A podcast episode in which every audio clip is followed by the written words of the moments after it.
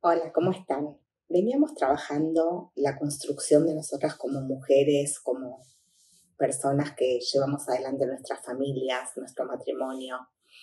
Y mm, una pregunta que el otro día escuché, cuando una mujer es virtuosa, de, una rabanit, me encantó.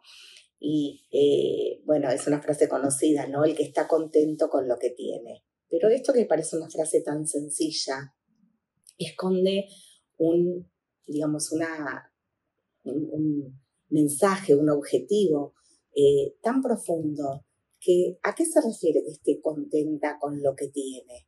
Porque muchas veces eh, por algo que nos frustramos, por algo que no pudimos conseguir, o por unas vacaciones que no se nos dieron como soñábamos, o porque algo se corre un poquito de, de la línea de lo que esperábamos, ¿no? Como que estamos permanentemente pretendiendo que Hashem nos conceda tantas cosas, ¿no? Que tienen que ver con el mundo material, que tiene que ver con lo que pude comprar, con lo que pude viajar, con lo que pude hacer.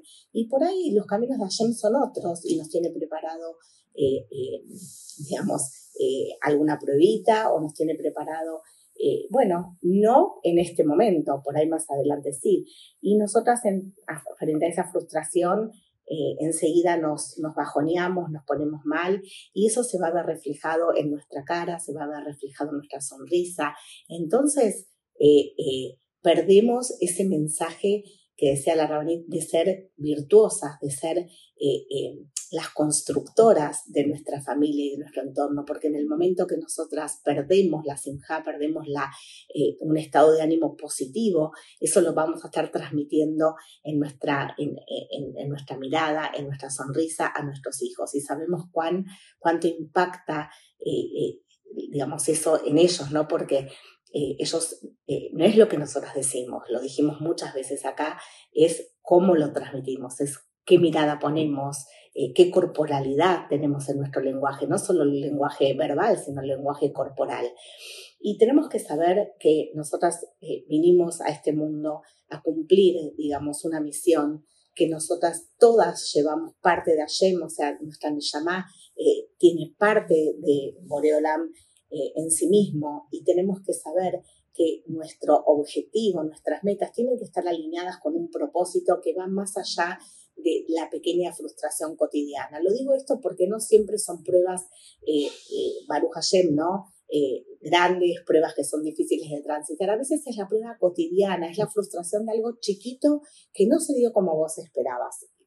también es importante saber que nosotras muchas veces a, raíz de qué viene esa frustración. Y tiene que ver con algo que también lo trabajamos y lo comentamos acá muchas veces, que es la comparación.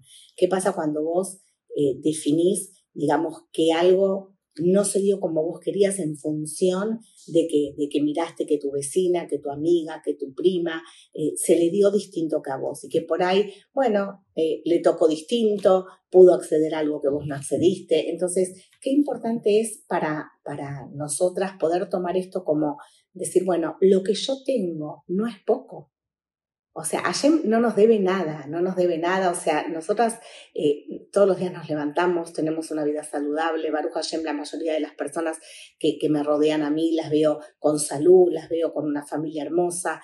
Y a veces todo eso se ve opacado por un detallecito que algo no fue, no se te dio una mudanza, no se te dio un determinado shidduch. Y eso, uh, cara de que ya veamos. Entonces, bien, retomemos esto, recalculemos, miremos todo lo bueno que tenemos, todo lo positivo, tener en claro que Hashem nos da todo, todos los días de nuestra vida, no está en deuda con nosotras. Nosotras también poder mirar el agradecimiento y la caratatón que tenemos que tener con Hashem de poder estar donde estamos, de tener la casa que tenemos, de tener los hijos que tenemos, de tener el matrimonio que tenemos, cada una mirando su propia realidad.